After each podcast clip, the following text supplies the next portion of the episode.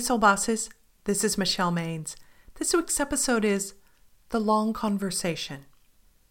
I was flipping through a slideshow about marriage advice, which was filled with golden nuggets like you can't stop trying, never forget about respect, and don't lose yourself.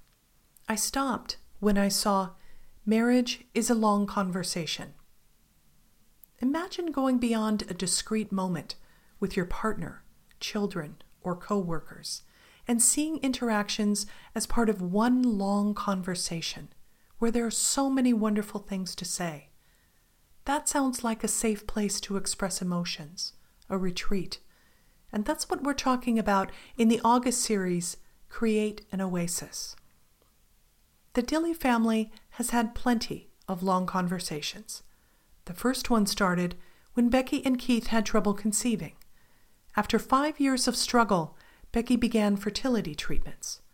But you can imagine their discussion when the sonogram revealed five babies.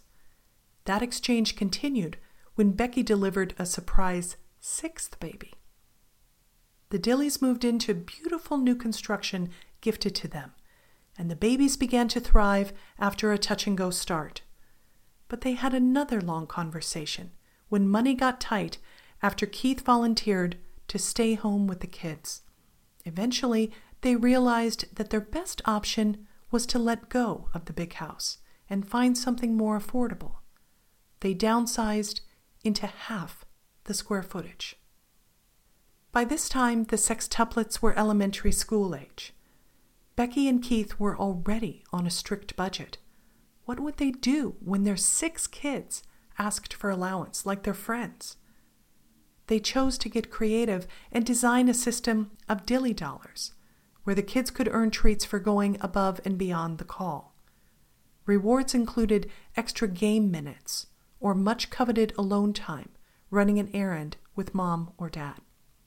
And what about the daily grind, like feeding the dog and cleaning the bathroom? Becky and Keith could have leaned on the fact that finances were tight. However, they ultimately settled on a big idea they would band together as a team and rotate the jobs. The Dilleys agreed that everyday chores were just part of what families do for each other.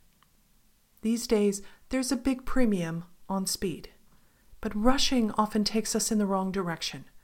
We fail to listen because we're anxious to wrap things up. In seconds, snappy comebacks can intensify into sharp insults and statements that are hard to take back and quick decisions look much different once you've weighed the cumulative effect. The antidote to those problems is the soft skill of staying flexible. Think back to a discussion where you felt like you really made headway. It was probably filled with deep listening, erring on the side of respect, and using humor, all tools the Dilleys used. That moment could have felt like a drink of cool water in the middle of the desert. If you're tempted to dig in this week, remember that oasis moment and change your approach. Are you aching for a heart to heart connection?